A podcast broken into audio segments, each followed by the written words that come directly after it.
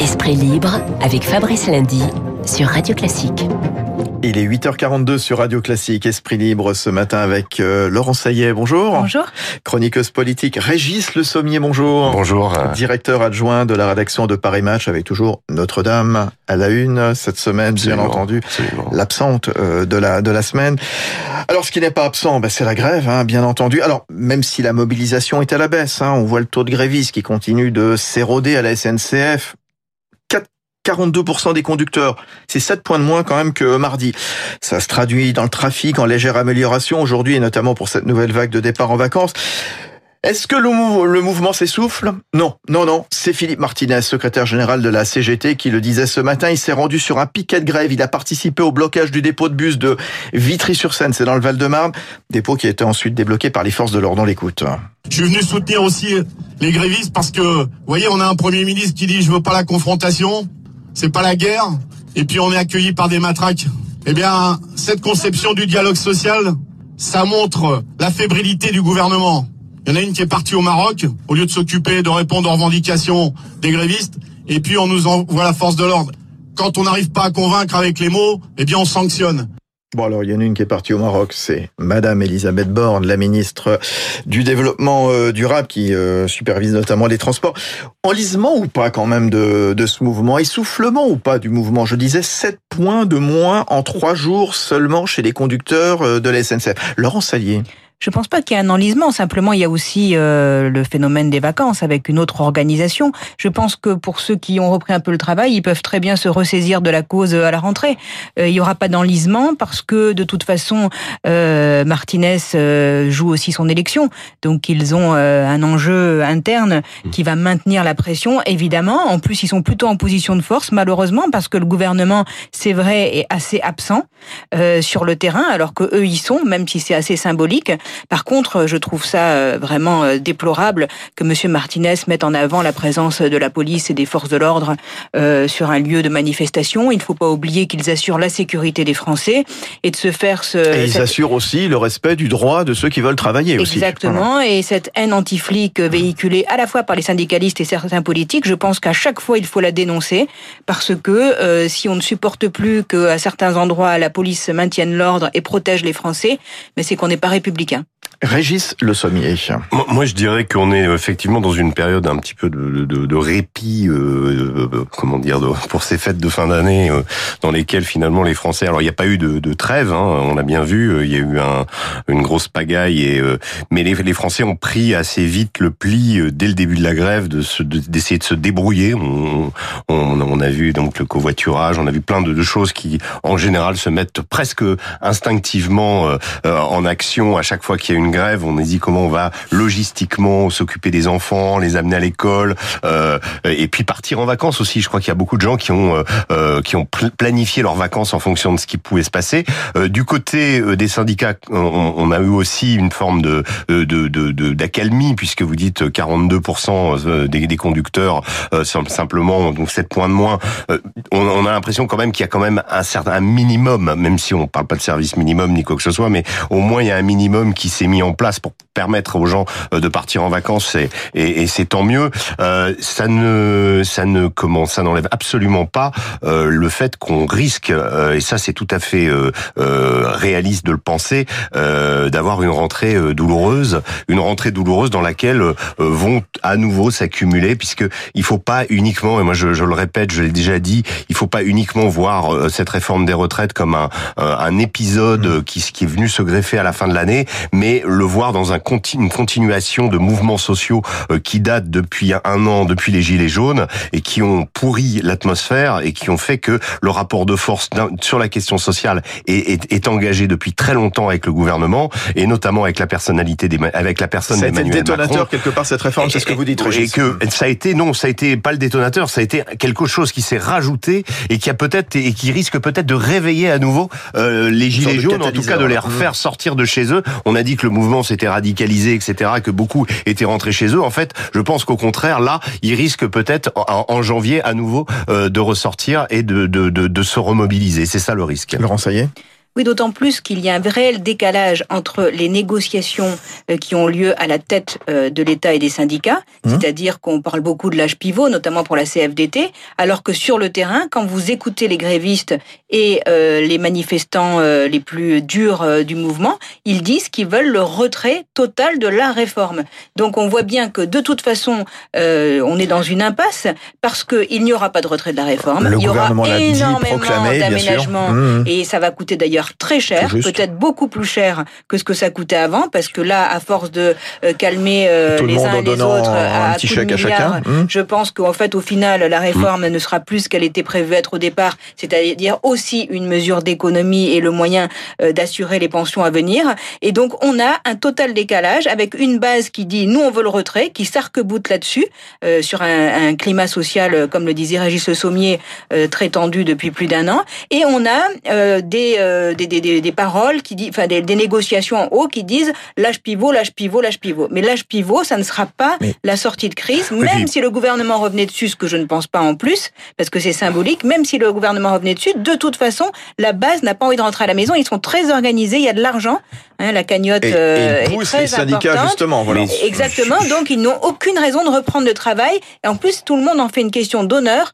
Et arriver à ce stade si vous voulez, de duel et de bras de fer avec chacun euh, et qui met de, de, de, son honneur sur la table, c'est jamais les sorties de crise qu'on entrevoit. Oui, mais et, la question de l'âge pivot, précisément pour revenir là-dessus, pour rebondir, euh, c'est essentiellement effectivement la CFDT, c'est les syndicats qui eux euh, ont accepté d'une certaine façon la réforme et qui demandent des aménagements, alors que euh, Sud et la CGT sont ceux qui tiennent la France. C'est eux qui tiennent la, la question des transports, c'est eux qui sont capables de mobiliser cette base et cette base effectivement, elle est arc-boutée sur l'idée euh, du retrait absolu de cette réforme que le gouvernement a fait euh, d'une certaine façon est un peu piégé euh, puisque Emmanuel Macron avait fait de, de cette réforme de, des retraites une forme de, de, clé de voûte de son quinquennat dès 2016 et que là si le gouvernement recule ben on va reculer sur un principe fondamental et on arrive effectivement dans une période où va s'ouvrir la question de, de, de, la, prochaine présidentielle et, et, et de l'avenir d'Emmanuel Macron. La, la, base, elle a vraiment le, les moyens de tenir aussi longtemps. Bien sûr, il y a ces cagnottes, mais ça ne peut être que du temporaire. Est-ce que le gouvernement, justement, à un moment, ne va pas jouer la montre pour faire en sorte, parce que vous dites chacun euh, a, l'honneur de à son honneur. Ah, voilà, le gouvernement euh, ne veut pas revenir sur les régimes spéciaux, les grévistes ne veulent pas revenir sur euh, sur leurs revendications. Au milieu, il y a l'opinion publique aussi. Est-ce qu'à un moment, elle va pas se retourner contre les grévistes? Est-ce que c'est ce que le gouvernement attend? Laurent Saillet moi, je pense que c'est perdant-perdant pour les deux, la manière dont les uns et les autres agissent. C'est-à-dire que là, les gens qui sont très en colère et qui le seront encore plus à la rentrée parce qu'ils vont engager une nouvelle année avec des, des, des galères effroyables le matin pour aller travailler, euh, vont en vouloir à la fois au gouvernement que l'on peut estimer un peu passif euh, pendant cette période euh, des fêtes, et à la fois aussi euh, aux, syndicats. Donc je pense que de toute façon, vous savez, quand vous êtes épuisé, à bout et en colère, vous faites plus la part des choses. vous dites plus, euh, voilà, vous en avez marre, et puis c'est tout. Et quand vous dites, est-ce que ça ne va pas s'essouffler Il faut quand même savoir que là, les seuls qui sont épuisés de cette affaire, ce sont les Français et qui pâtissent de la grève. Parce que euh, le gouvernement lui n'est pas essoufflé parce qu'il n'y a pas d'enjeu. Enfin dans le sens ils peuvent continuer encore longtemps le bras de fer. Et il me semble aussi que les grévistes parce que en plus les courbes s'inversent de manière négative pour le gouvernement c'est-à-dire plus le temps avance moins les gens soutiennent la réforme qui au départ, enfin il me semble, était quand même une bonne réforme. J'ai l'impression que c'était plutôt le contraire lorsqu'on voyait les récents exactement, sondages. Exactement, et, et de, de, même côté, plus le temps avance, euh, si vous voulez, plus les gens en veulent au gouvernement de ne pas être actifs sur cette réforme. Donc je pense que c'est une erreur de stratégie, et comme au début des Gilets jaunes, je pense qu'Emmanuel Macron a sous-estimé la force populaire. Et ça, c'est une erreur importante qu'il fait à chaque fois, parce que euh, l'expérience politique euh, des uns et des autres, parce que beaucoup l'ont conseillé, euh, notamment au, moment des, du début des Gilets jaunes, en lui disant faut lâcher, faut lâcher dès le départ, parce qu'on sait que quand la France se soulève, eh ben il y a un risque fort et il y a une véritable force de frappe. Alors justement, Emmanuel Macron, certains lui reprochent d'être silencieux pendant cette période. Certains d'ailleurs lui reprochent de ne pas avoir souhaité un joyeux Noël aux Français et aux Françaises. Donc mardi ou, mercredi, c'est selon, euh, bien entendu. Il est attendu mardi soir lors de son allocution à la nation, ses vœux donc du 31 décembre. Pourquoi hum, garde-t-il le silence, à votre avis, Régis Le Sommier? La dernière fois qu'on l'a entendu sur ce conflit, c'était depuis la Côte d'Ivoire, justement, lorsqu'il appelait à la trêve. C'était le week-end dernier. Oui, et il le fait effectivement depuis l'Afrique où il est là euh, dans une autre mission tout autre, qui est mmh. une mission plutôt de sur le mode pompier, puisque euh, euh le moins qu'on puisse dire, c'est qu'il y, y, a le feu en Afrique et il est arrivé de façon opportune finalement pour essayer de remettre un peu de l'ordre, ou en tout cas de, de montrer une présence euh, manifeste de la France dans ces pays-là. Euh, il s'est exprimé effectivement là-dessus.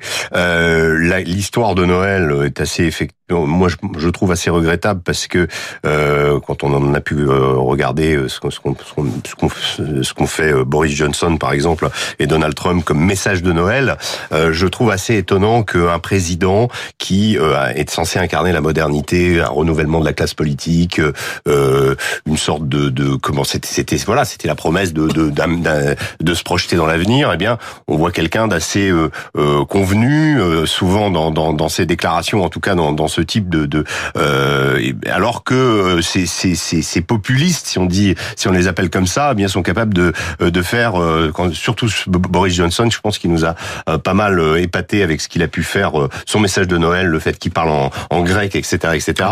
Ça, ça, a quand même pas mal marqué l'imaginaire. En quoi Emmanuel Macron a marqué l'imaginaire? Pas grand, pas grand chose. Alors qu'est-ce qui va se passer? Alors du coup, comme il a peu parlé et comme il est peu intervenu, du coup le message du 31, qui est un message très important, qui est un message sur lequel comme le 14 juillet, euh, les Français l'attendent, ou en tout cas ils seront rassemblés devant leur téléviseur pour l'écouter.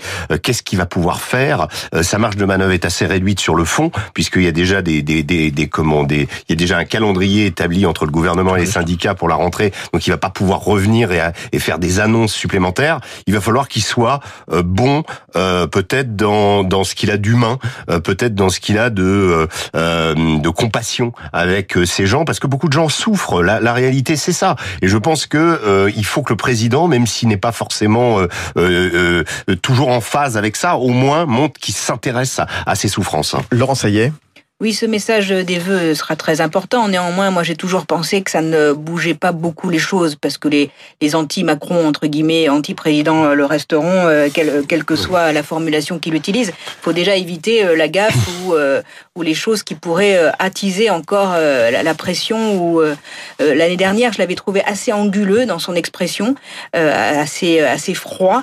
Et je pense que cette année, il a tout intérêt à être, on va dire, plus conciliant et plus l'écoute, ce qui n'empêche pas d'être déterminé parce que il a un il a un électorat et il a euh, beaucoup de Français qui le soutiennent malgré tout en cette réforme. Parce que même si le soutien baisse, on a quand même la moitié des Français euh, qui le on en Il faut voir les sondages. Je suis pas sûr que les, les, soutiens à peu baissent. Près, hein, mais euh, bon, de toute façon, c'est environ la moitié des Français qui veulent qu'il aille au bout. Donc il va falloir qu'il arrive à être à la fois déterminé et à la fois quand même dans l'empathie. Donc ça sera mardi soir, bien entendu, le 31 décembre, les vœux à la nation du président de la République. Juste un dernier mot avec vous, c'est au grand reporter je m'adresse, Régis Le Sommier, directeur adjoint de, de Paris Match.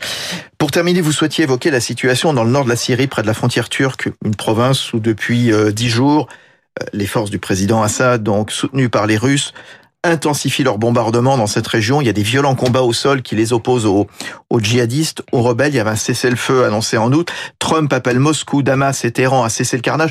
On parle de la région d'Idlib. Ah, la région d'Idlib, attention à pas confondre avec la région du nord euh, de la Syrie où là les Turcs hum. se sont hum. taillés une sorte de, de zone tampon euh, dans lesquelles ils ont expulsé euh, la, plupart de, des éléments kurdes qu'ils souhaitent éloigner le plus possible. Ça c'est une part du conflit. Hum. Dans ce qui est en train de se passer à Idlib, c'est très, enfin c'est intéressant et c'est tragique évidemment comme tout ce qui se passe en Syrie, épouvantablement tragique. C'est la dernière bataille de Syrie. la guerre, il faut voir, le, le président Assad a a, récupéré environ les deux tiers du territoire.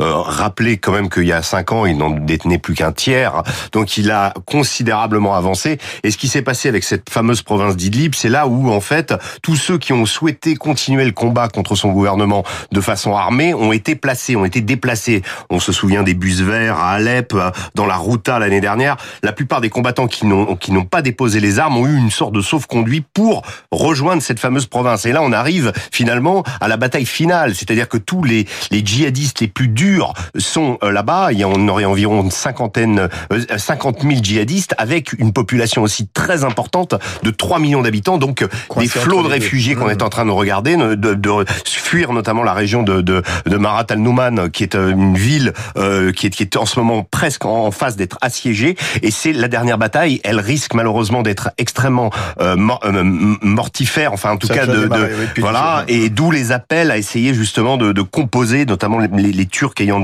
une emprise sur les rebelles et les, les comment les Russes ayant une emprise sur le gouvernement syrien. voilà, moi je suis pas très optimiste sur ce qui va se passer, mais en tout cas c'est la dernière phase du conflit. C'était bien de le rappeler, c'était bien d'en parler, parce qu'il n'y a pas en effet que nos petites affaires entre guillemets. Non, non, il y a la guerre. Non, il y a un truc très tragique qui se passe là-bas et malheureusement la Syrie n'a pas encore vu le bout du tunnel. Régis Le Sommier, directeur adjoint de Paris Match. Merci beaucoup. Bon week-end, bonne fin d'année à vous. Merci. Bonne fin d'année. Laurence Saillet, chroniqueuse politique. Il est 8h57 dans un instant.